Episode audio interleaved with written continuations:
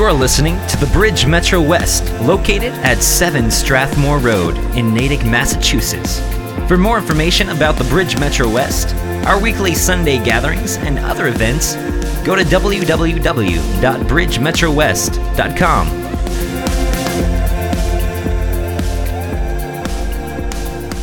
While I'm figuring out what we're going to do, and while I'm deciding if I need to put my glasses on or not, turn to your Bibles in 2 Peter to 2 Peter 1 4. And we are in a series called Hope for Humanity.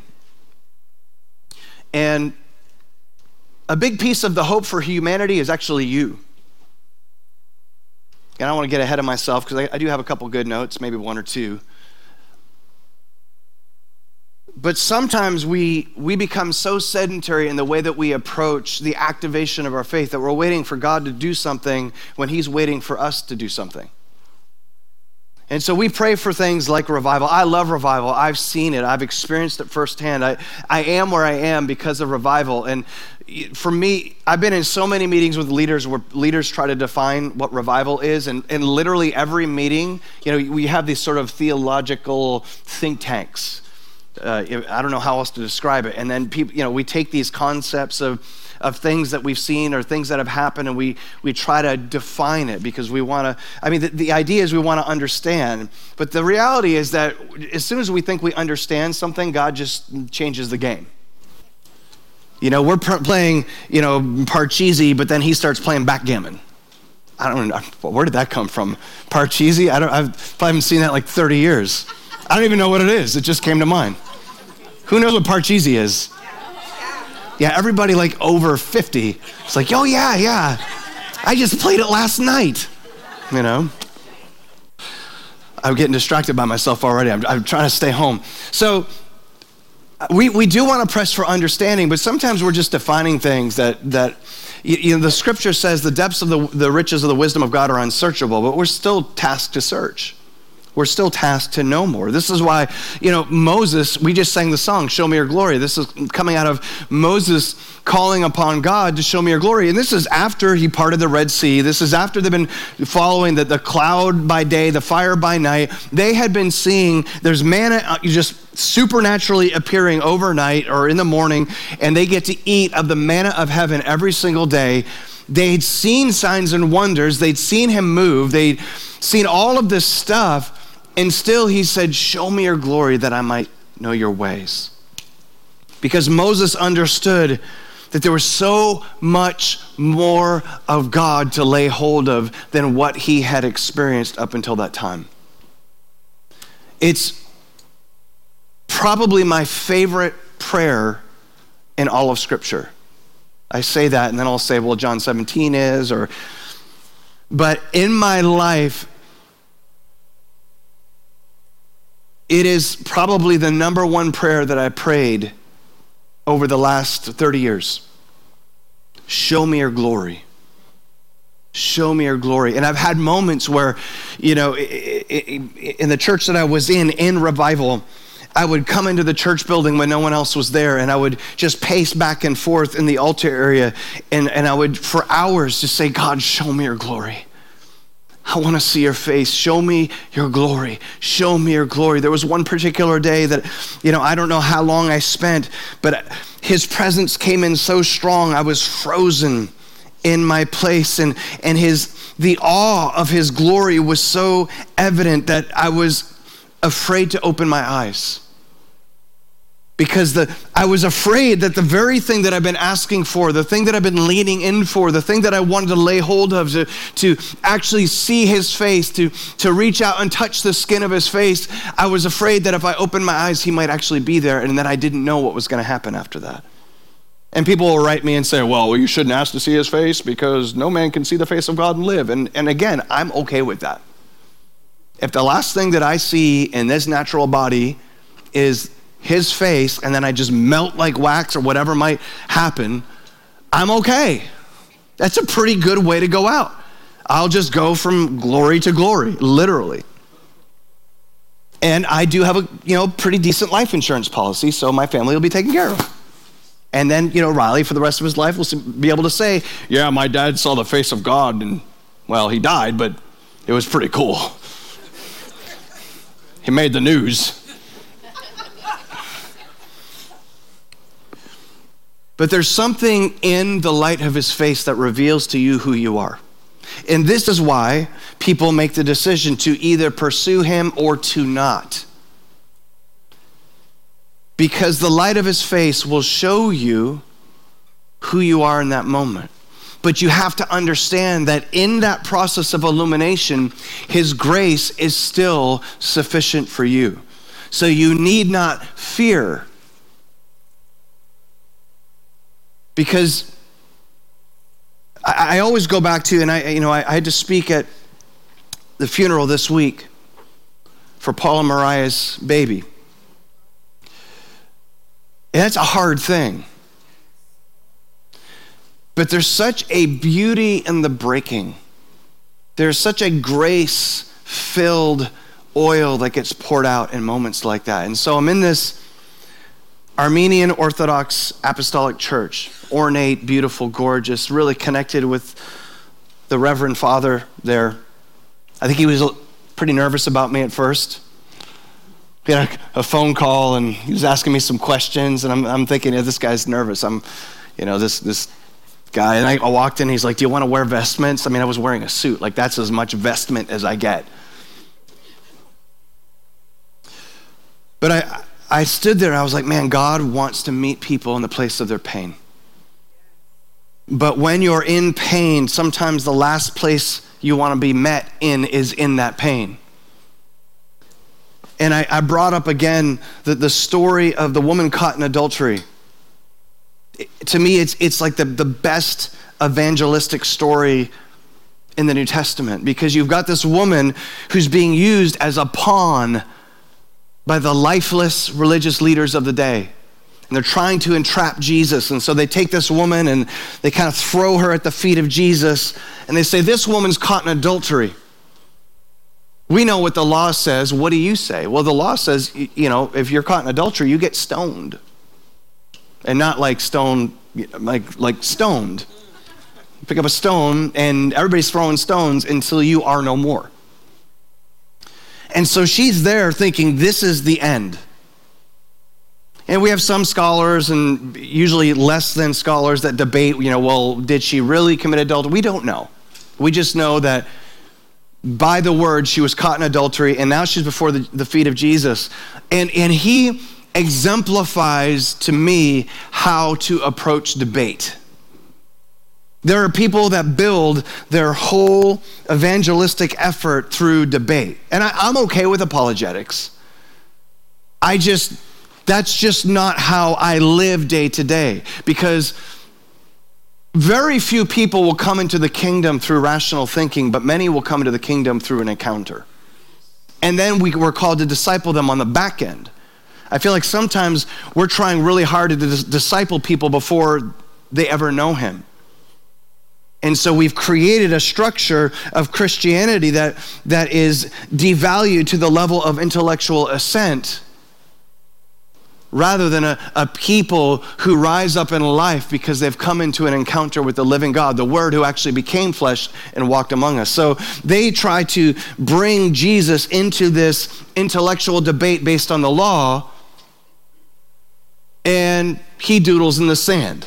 I'd love to do that someone tries to trap me in some debate about the existence of God, and I just start writing on the ground with my finger. I don't know what he wrote. Nobody knows what he wrote. I'd really like to, but it's probably good that I don't. Because I'm not sure how responsible I would be with the level of revelation knowledge that he had about people. And then he says, You who are without sin, cast the first stone. But when Jesus says that, I've heard people say that. I have. I've heard people say that. But when Jesus says it, it carries a certain level of weight, it carries a certain level of authority. Because he's not saying it to stick it to the man, he's saying it out of love and compassion for this woman who's being used as a pawn. And so one by one, they walk away. And then he looks down at the woman and he says, Where are your accusers? Where are those who condemn you? Imagine this woman weeping, expecting that she has come to the end of her life. She looks up and she says, Perhaps for the very first time in her life, there are none. And then Jesus says something that, I don't know, I think most of the church, or I don't want to say most, I mean, think a lot of the church, we don't get. He says, Neither do I condemn you. Go and sin no more. Now we think, and I'm going to make an assertion here that is still under debate, but it's where I live and it's where I lean, not because of this particular scripture, but because of this trajectory of scripture from Genesis to Revelation, where we see this common theme. So we think that Jesus saves her from a moment and then invites her into a behavioral modification program and tells her, without any other additional help, okay, I don't condemn you. Now go work really hard to sin no more. And that's the way I grew up with that scripture. That's the way I grew up thinking about that scripture. It's the way that I grew up being taught. But when we look at scriptures like where God speaks to Abram at 90 years old and says, Walk before me and be blameless. We, we analyze the Hebrew. When you get into the, the original language here in the Greek, you could read it this way, and you really can read it this way. It is in the language, though it's not outside the realm of comprehension. It's just outside the realm of our rational thought because we've lived in a system of thinking for so long. What Jesus is saying is, Neither do I condemn you. And now that you have come into contact with me, now that you have beheld my face, now that you have experienced my glory, my nature is overtaking your nature right now, so that as you rise to your feet, free from the condemnation of man, you will leave this place and you will be completely freed from the sin lifestyle that you lived before, not because of who you are or what you've done, but because you have met the King of Kings and the Lord of Lords. You are no longer identified by who you you are, you are identified by who I am. And isn't that the message of the cross? I get a little cantankerous sometimes when so many people say, Well, I'm just a sinner saved by grace. No, you were a sinner. Now you're a son. And it doesn't mean that you don't still make mistakes, but you don't identify yourself by the man that is dead in you. You don't identify by the life that is, was crucified on the cross with Jesus, and now you are resurrected in him. The old man is dead. He has made all things new.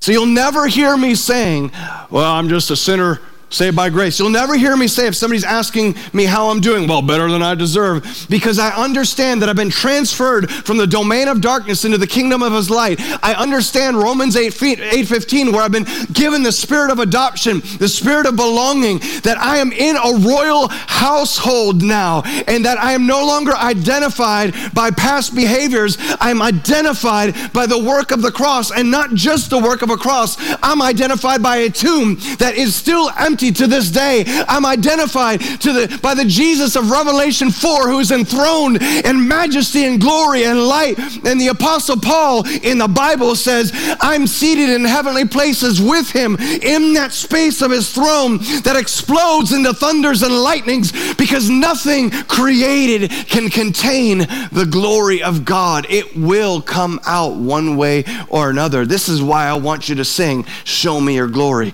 I don't care if you understand understand it.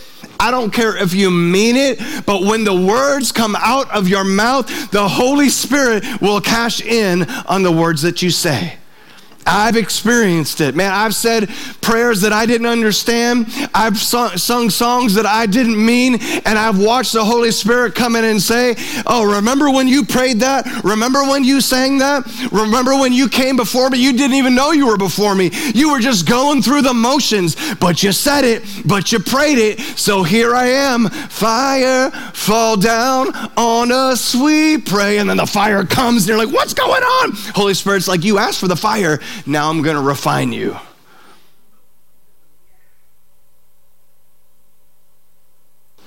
Revival is amazing. I love revival. But to me, revival is a picture of what God does sovereignly in one moment so that we will do it with intention in the next. Because a good father will always take his hands off the handlebars at some point because he wants you to ride the bike.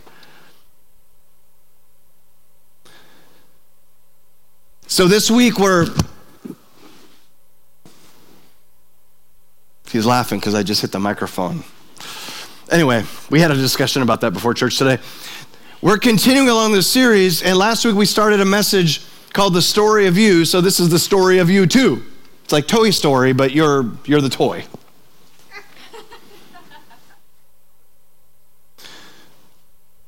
the question I have for you is do you really want to know who you are?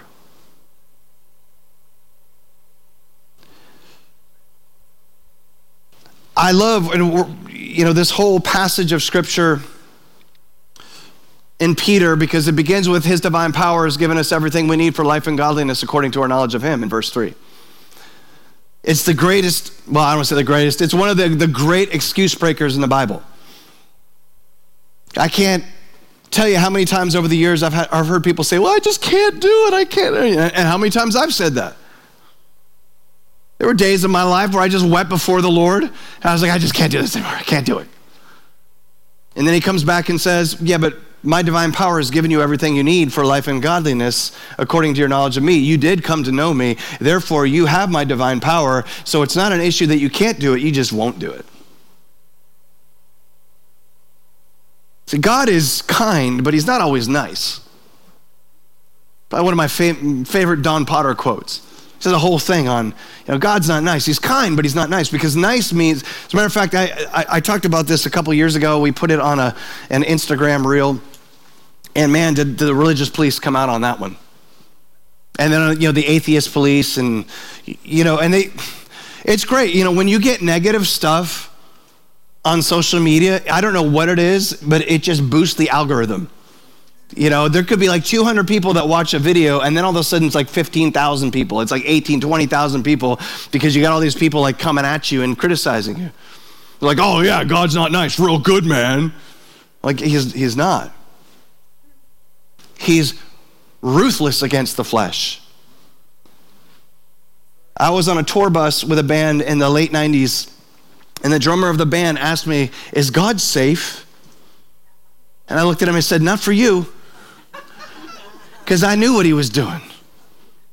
Actually, I didn't even really know what he was doing. He told me later. Then I understood why he was asking that question. He had grown up with a knowledge of God, but he was a prodigal. He had completely walked away. He, he, it wasn't like he slipped up. He actually took on the identity of sin and lived out that lifestyle. Is a different thing.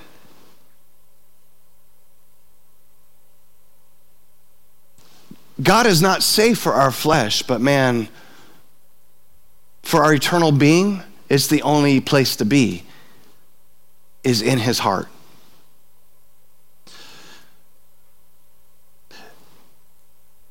Do you really want to know who you are? You will find that in the light of his glory. And that can be a scary thing, but on the other side of that, there is transformation. This is why Paul is teaching the church in Corinth that he will transform you from one level of glory to another level of glory. It never ends. He's always continuing this process of regenerating, continuing this process of sanctification, catching you up to the reality of what is in your spirit. This perfectly regenerated temple of the living God within you.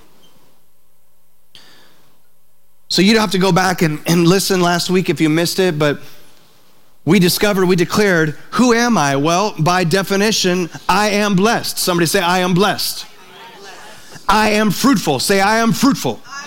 Just say it after me. I am abundant. I am an overcomer. And I am a leader. That's pretty good. I thought that one was going to get a little quieter.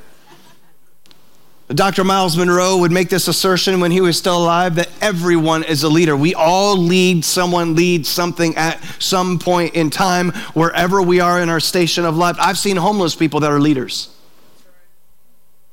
You are a leader. You are called, you are designed to be a leader. And sometimes the circumstances of life will come against us, we will feel inhibited. We will feel like we can't rise up to a standard that maybe someone else set, but he didn't set for you. And so we shrink back. We, in the name of humility, we slip into timidity. And we think we're being humble, but we're actually being timid. And then we talked about Rahab, the Old Testament. She lives in Jericho, and the armies of Israel are coming, and she understands what God is doing with the people of God. She's a prostitute, she's a hooker. That's her profession. She's a woman in that culture, she's a prostitute, she's Canaanite. Talk about being underprivileged, talk, talk about being under the gun. There is no way that this woman should be blessed or highly favored. But she heard what God had done, declared what he was going to do, and positioned herself to be a tool for God's victory. And from the womb, from the bloodline of a prostitute, we find God choosing a line from which he can birth Messiah. If he can do that, through a prostitute, what can he do with you? What can he birth from your life? What can he release from you? He can use the foolish things to confound the wise. Look, it's not the way that we would choose to do it. We wouldn't look at that situation and say, oh my gosh, that's the line that Jesus is going to come from. We would choose something else. This is why when we, we try to define things, we try to define God he looks at us and he says, That's cute. Now I'm going to do it completely different the next time. And it's interesting. I'm, I'm, I'm, hearing reports day after day after day of what was prophesied even in the late 90s that this next revival it's not going to be a locational thing. It's not going to be like this nuclear bomb that explodes in a city and people come from all around the world to go to that city. Look, that may happen, but what I'm hearing is a little leaven leavening the whole bread. People getting saved. I was in a business, I've been, I've been consulting for a business in another city. And just three weeks ago, Five young men between the ages of 18 and 30 or 19 and 30 received Jesus. And I wasn't even there. But sometimes, just by you being there, you start to till the ground, you start to dig a well so that when you leave, people start to drink from it. Don't underestimate the power of your feet. Where you go, I'm telling you, wherever I go, I reach out my hand. Sometimes I do it physically, sometimes I'm, I'm more timid. I'm like, eh, you know. But I say, and a lot of times I say it out loud, whether I say it with my normal voice or I whisper it, the kingdom of heaven is at hand. Because I understand that when I go into a place, even when I depart it, I leave the wake of his glory and his revelation in that place. Why? Because I attach faith to my feet. And sometimes I do it cognitively, and sometimes it's just because it's the lifestyle that I live. Because you know what? I wake up tired and cranky too. And there are days I don't want to get up and drive to another city. There are days that I don't want to get up and come and hang out with a bunch of people on a Sunday morning. I don't listen to Steven Furtick. I don't listen to uh, people very much because I get distracted. If I listen to a lot of messages, I start getting distracted by what other people are saying. It's just the way that it works for me. But he had some short video and he, he was talking about this day, this Sunday, like it, it was, I think, I think it was a Sunday night service or something. And he was like, I just, I really didn't want to go. I really didn't want to go. And I was like, oh, I got you, brother. I understand what that's like. You know, I can, I, you know, I get an autopilot when I'm functioning in the gift, but sometimes when I wake up, like this morning, man, I was dragging. I don't know what was in that brisket. in that carrot cake. Maybe it was the, the highly contested cornhole game that I participated in. Should have won.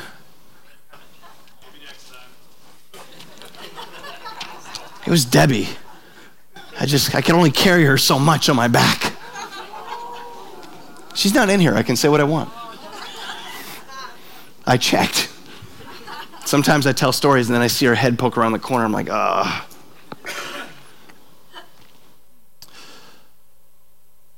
Second Peter 1 4 says this For by these he has granted to us his precious and magnificent promises, so that by them you may become partakers of the divine nature, having escaped the corruption that is in the world by lust. Now, I like the New American Standard. I do. I like the pre 95 update better than the 95 update. I still got one. But I struggle with this translation.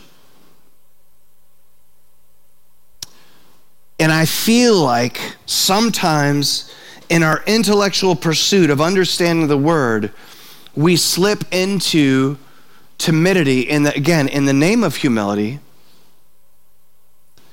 Because when we read the language it doesn't fit our understanding. That often comes from tradition as opposed to revelation so this word for partaker in the Greek, in the classical Greek, it would be akin to being a business partner with someone, being a legal partner with someone. In the Hellenistic texts, it would it, it described the invitation from the gods to come and be companions with them and sit at their table and dine. And so there are translations that will say participators in the divine nature, but you know, for example, the, the New American Standard, the ESV, will say partakers. There's a difference between partaking of something than as opposed to participating in something when we receive communion, it's not a sign of partaking of his body in, uh, in blood, it's actually participating in the sufferings of Christ. And part of his divine nature is suffering. Jesus said, In this world you will have trouble, but fear not, I have overcome the world. Coming to Christ doesn't mean that everything in life is going to be rosy. As a matter of fact, it's usually an invitation to transforming fire. Whenever I get three prophetic words in a very short period of time, I start to get a little nervous because usually that means there's fire on the other side.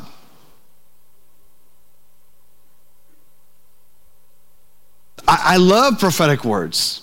I love when God speaks to people and then they have the courage to speak to me and it reveals something in me that I didn't know or something that I knew that I wasn't doing it because I was living in a lack of obedience. I still have a couple of those areas that I'm trying to work out. But I do know that when God is speaking repeatedly through prophetic words, that on the back end of that, He's going to say, Now I'm going to come and I'm going to refine you, refine your character, so that you can walk that out with power and authority. We love the idea of power and authority. I, I, you know, some of us, I think a lot of us, we like the idea of it, but we don't necessarily like the process that gets us to there. Jesus was not glorified until he perfected, meaning he fulfilled the concept of obedience through his suffering. That's what the word says. And then he is glorified. If that's the way that it works for him, oh, it's going to work that way for us too.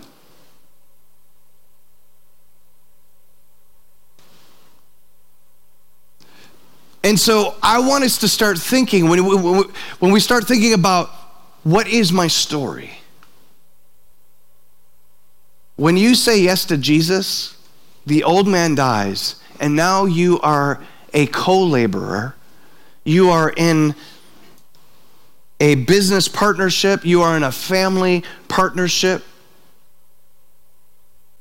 You are a co heir with Jesus, you are a participator in his divine nature. And this is how we see this process because early in Jesus' ministry, he said, I am the light of the world. Then later on, he told his disciples, You are the light of the world. And we're still expecting him to be the light of the world when he said, No, wait, now you're the light of the world. Go be light. A city on a hill cannot be hidden. Who's the city? That's you. The significance of a city on a hill that can't be hidden in that day is, you know, people that are traveling in the dark, people that have, they're, they've been on their feet all day or riding a donkey and they're, they're, maybe they're parched, they're dry, they're looking for the next place to stay. And suddenly on the hill, they see a light.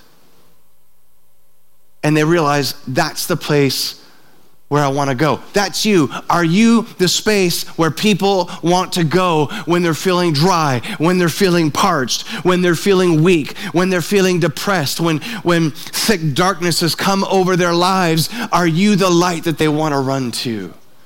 The answer is yes. Are you living that out? Are you manifesting that right now? Maybe not, but it's in you because he's in you. Christ in you is the hope of the revelation of the glory of God. Therefore, you are the light of the world. That's why sometimes new believers are the best evangelists. Because they don't they've never heard decently in an order or they don't they don't have all the conventions of, of religious history to deal with they're just like hey i'm on the tee i'm going to go tell this person about jesus i knew one guy i'm not saying to do this but he stood on his desk in his work. I don't remember exactly what he said, but it was something like, Do you know that if you don't accept Jesus today, you're going to go to hell? Maybe not the best way to evangelize because Romans 2 says his kindness leads people to repentance.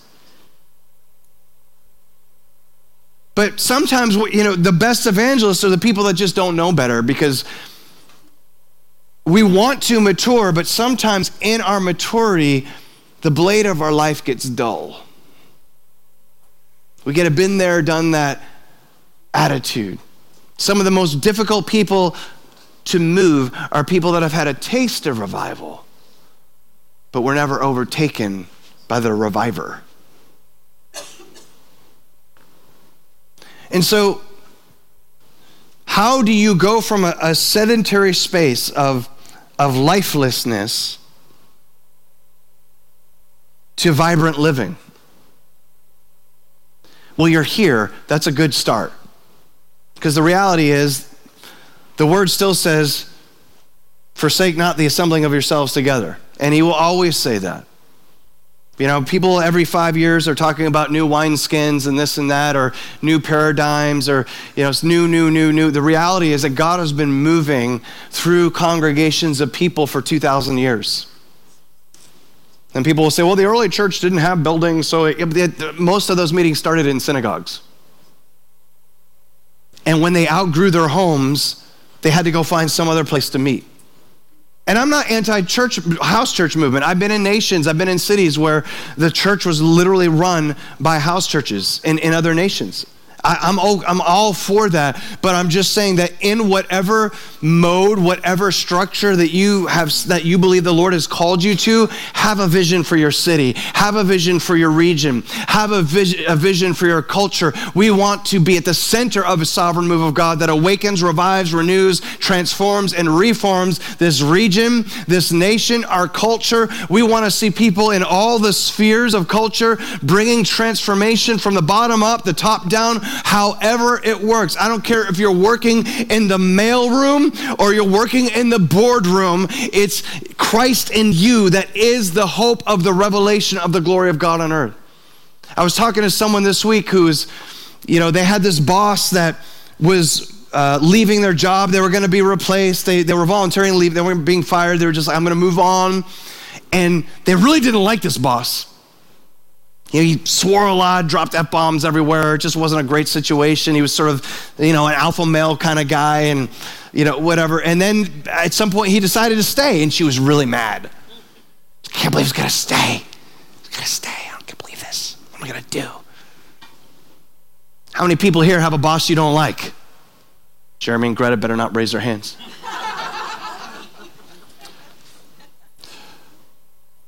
And then something interesting happened. He, he got a little bit injured. So this woman was prompted to pray for him. And not only that, her boss that was between her and this boss is a believer. And that lady went in and said, Hey, you know, you should really pray. And the guy's like, What the heck? This woman over here just said I should pray. Now you're here. Now there's five people in that office that are praying for this dude. Sometimes God will keep someone in your life because you are called to be the agent of change in their lives. Isn't that fun? Find the hardest looking person in your life and go speak life to them and watch what God does. Man, so, so often those hard exteriors, they're masks for massive insecurity.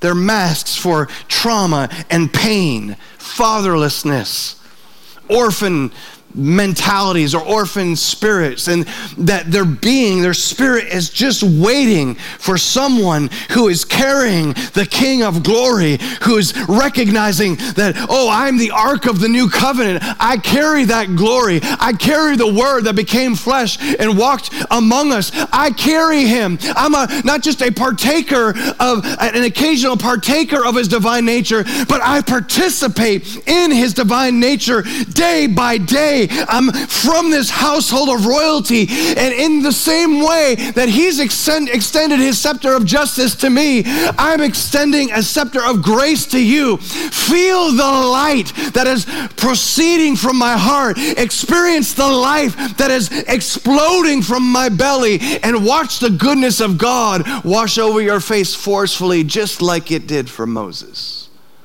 You don't have to say all of that. You can do that just by looking in their eyes. You want to make someone uncomfortable who's in pain? Look in their eyes with eyes of love. I was that guy once. I was in a dark night of the soul, just felt completely stripped, completely empty.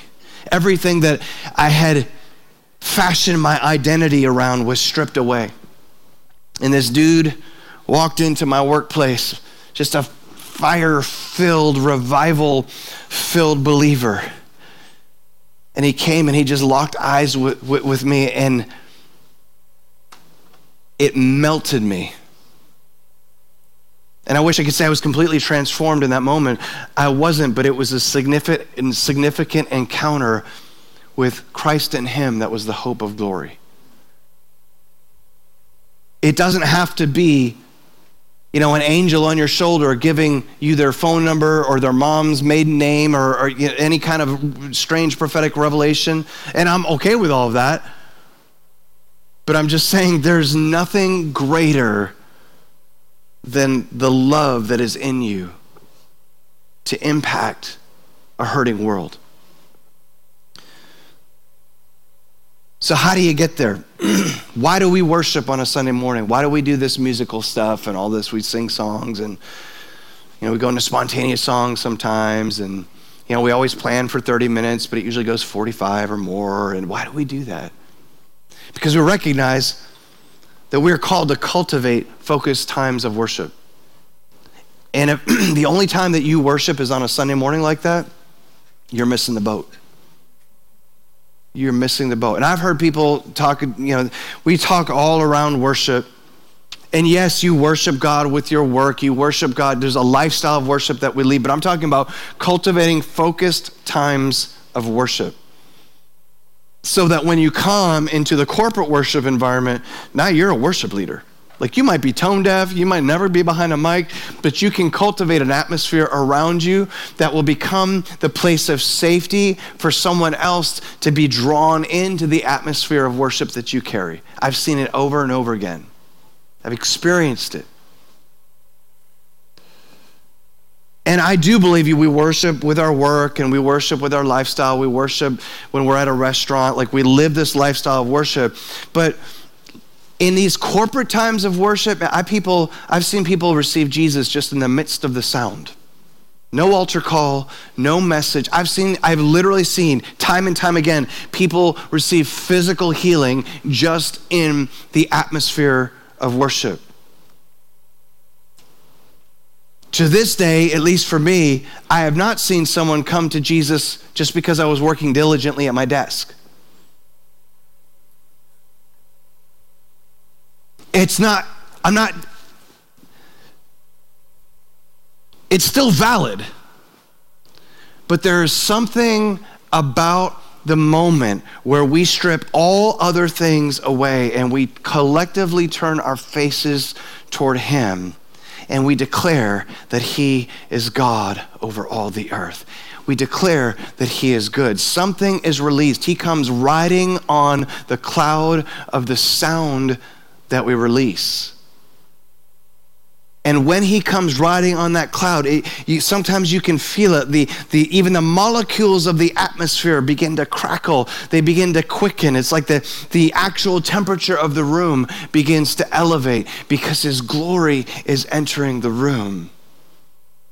And when his glory enters the room like that, that's why the intercessors started buzzing and getting a little, just a little bit nutty. It wasn't even, like, I've seen nutty times. Like, we're nowhere near that, but we're, I'm telling you, if you were uncomfortable with anything that happened this morning, wait till he drops a glory bomb in the room. But that's what, you know, there's always, we used to call them canaries. Because back in the day, you know, if you were a miner, you, they, they would have these canaries. They put them on their shoulder because the canaries were mo- more uh, sensitive to methane gas and, and noxious gases than humans were. So if the canary passed out, you knew, oh, wait a second, the atmosphere is changing.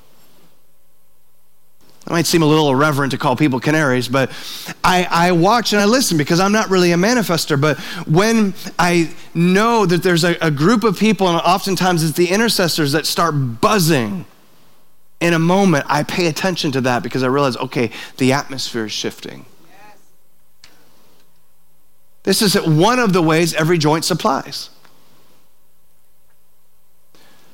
And so when you are even alone, and you enter in and you start cultivating these focused times of worship. And it doesn't always have to be a song. I was a, a musical worship leader for, I don't know, like 20 years.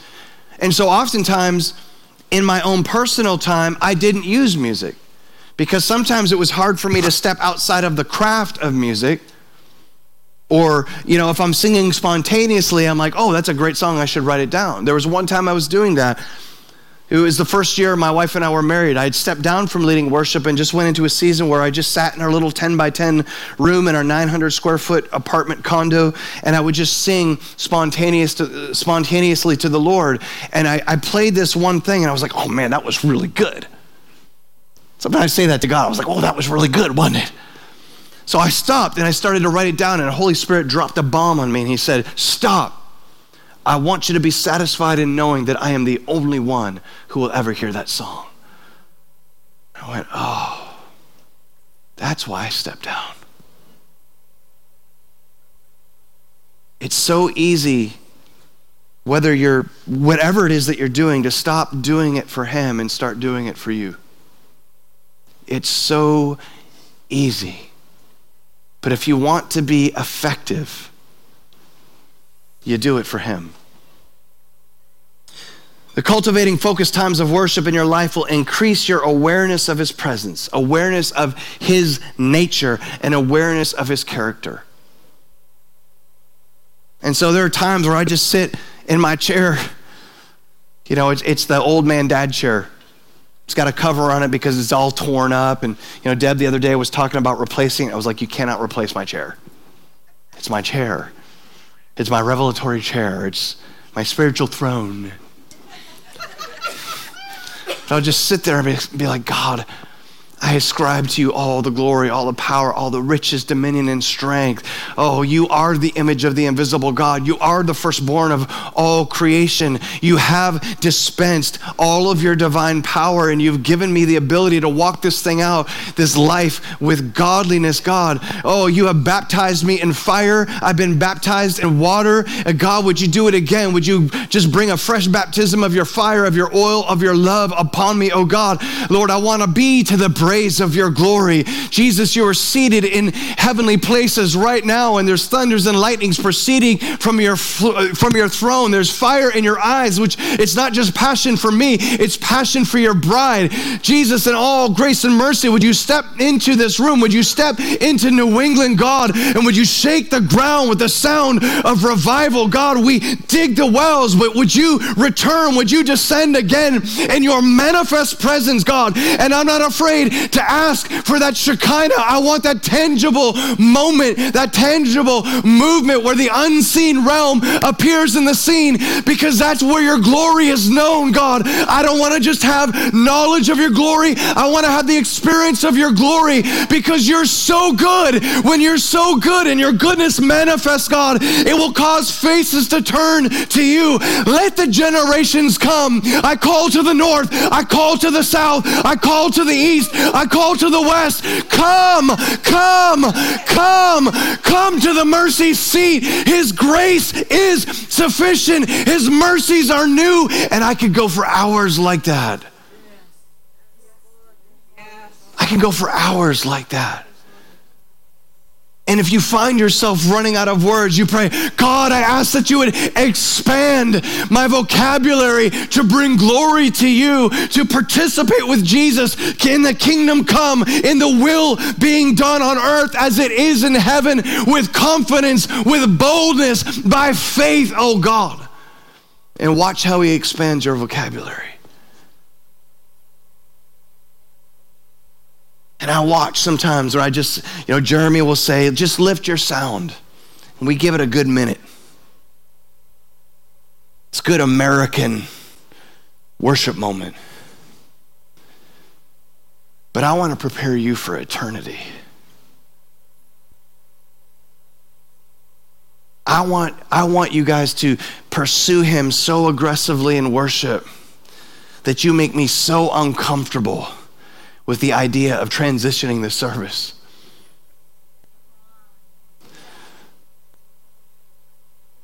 I have a love hate relationship with transitions because I'm a worshiper and I know what he can do just in worship, but I also know what he can do with the word.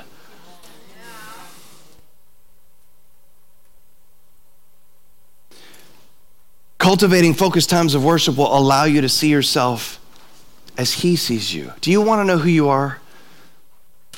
Sometimes when you get into His glory, it magnifies some of the weak spaces in your life. That's to bring you to repentance.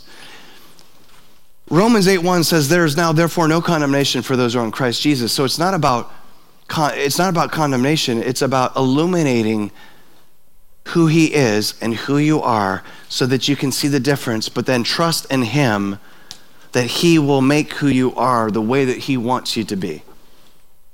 Walk toward my face and be blameless. That's what he said to, to Abram.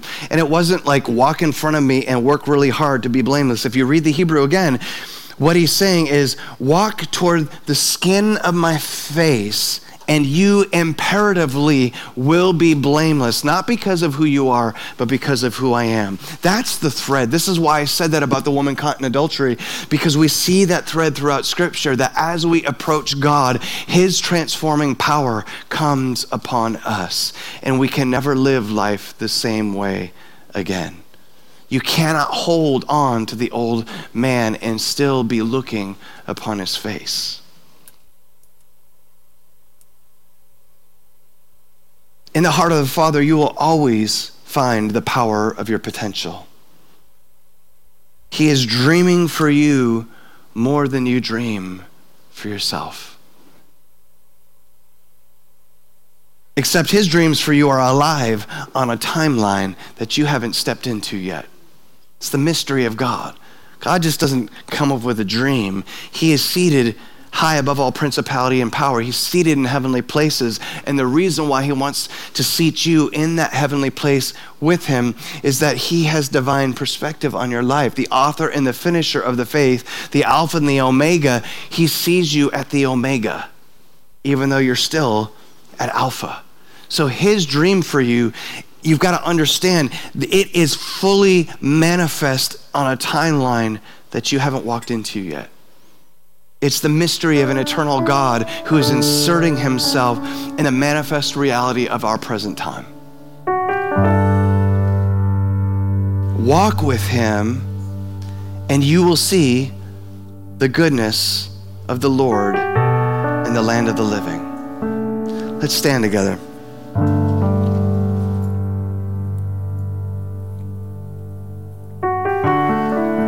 I want to read some things over you. Now I want to call the ministry team up. And I believe we do have ministry rooms today. Do we have ministry rooms today? Yes? No? No ministry room. No online ministry rooms today, just in house. So if you're local, you still got time to drive. We'll still pray for you.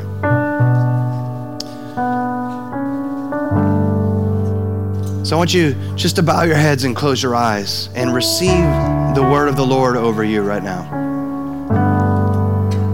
1 Corinthians 3:8 says, "We are God's fellow workers." Matthew 5:14 says, "You are the light of the world." 2 Corinthians 5:17 says that you are a new creation. The old has gone, the new has come. 1 Corinthians 6:19 says, "You are the temple of the Holy Spirit." Ephesians 1, 1 3 continues the theme of the blessing of God on your life. You are blessed with every spiritual blessing right now. Zephaniah 3:17 even before the cross says God delights in you.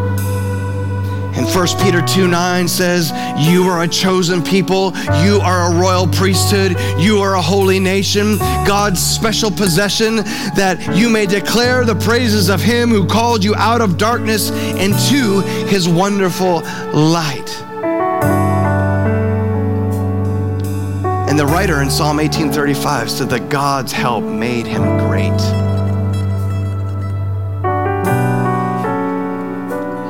God, I want to be great, but would you, would you come and help me? I want to write that song too. Your help made me great. You can do above and beyond anything that I could ever ask or think.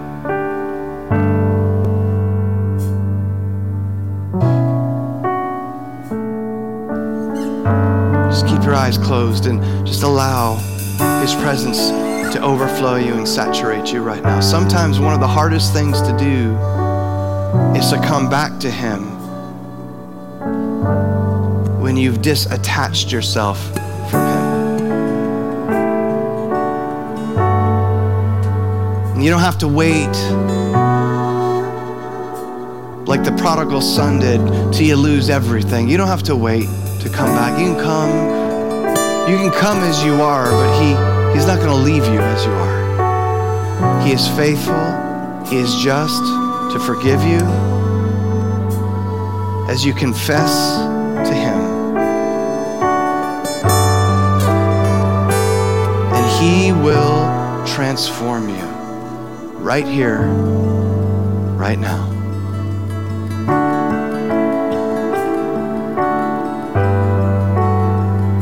There's something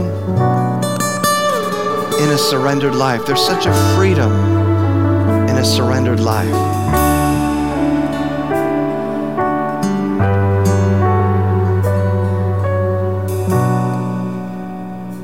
Would you surrender to Him today fully?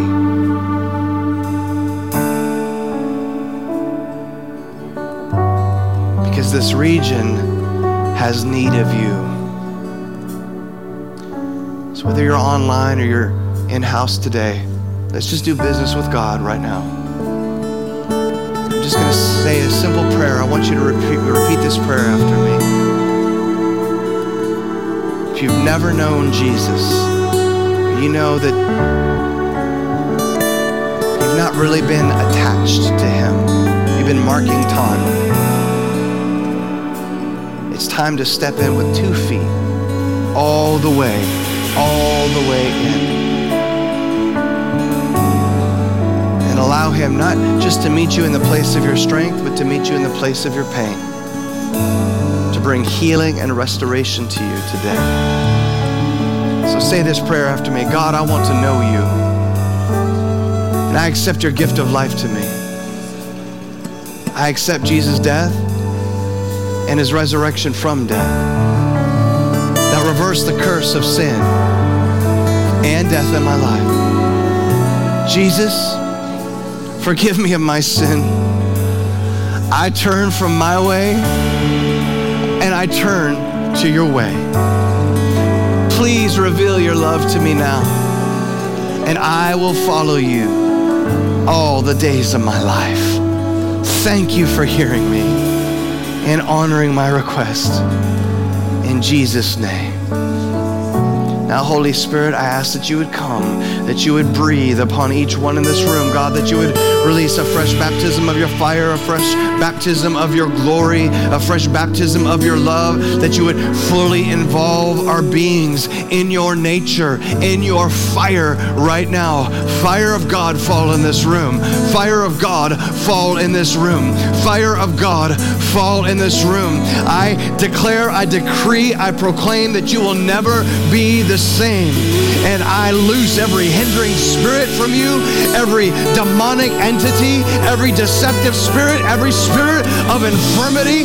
I cast you out of this place and I release now upon you the divine nature of the living God. His love is coming upon you now. His oil is coming upon you now. His life is rising up in you now. Receive Him. Just say yes.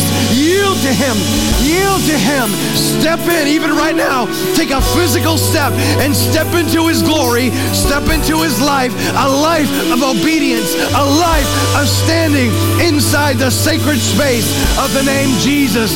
Oh, what joy is before you. Oh, what victory is coming upon you. Even in times of grieving, even in times of difficulty, the joy of the Lord now, now, now is your strength. Oh, let it bubble up, let it bubble up, let it bubble up, let it bubble up. The breaker anointing is coming upon you right now. Oh, shake off those chains, shake off those hindrances.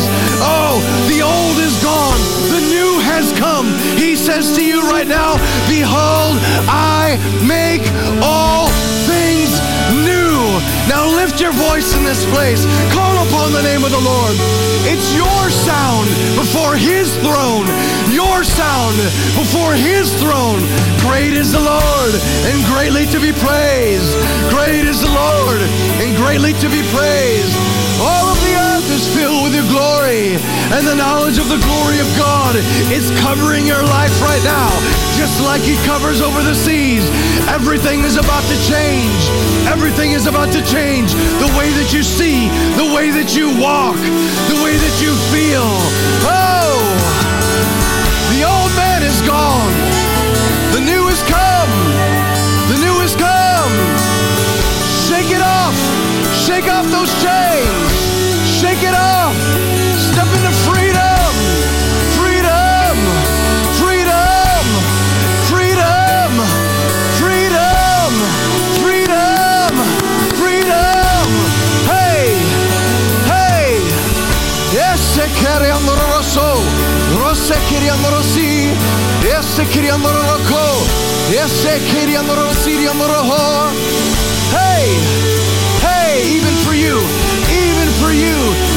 Passed you by. Just lean in. Just lean into this moment. Lean into this moment. Lean into this moment.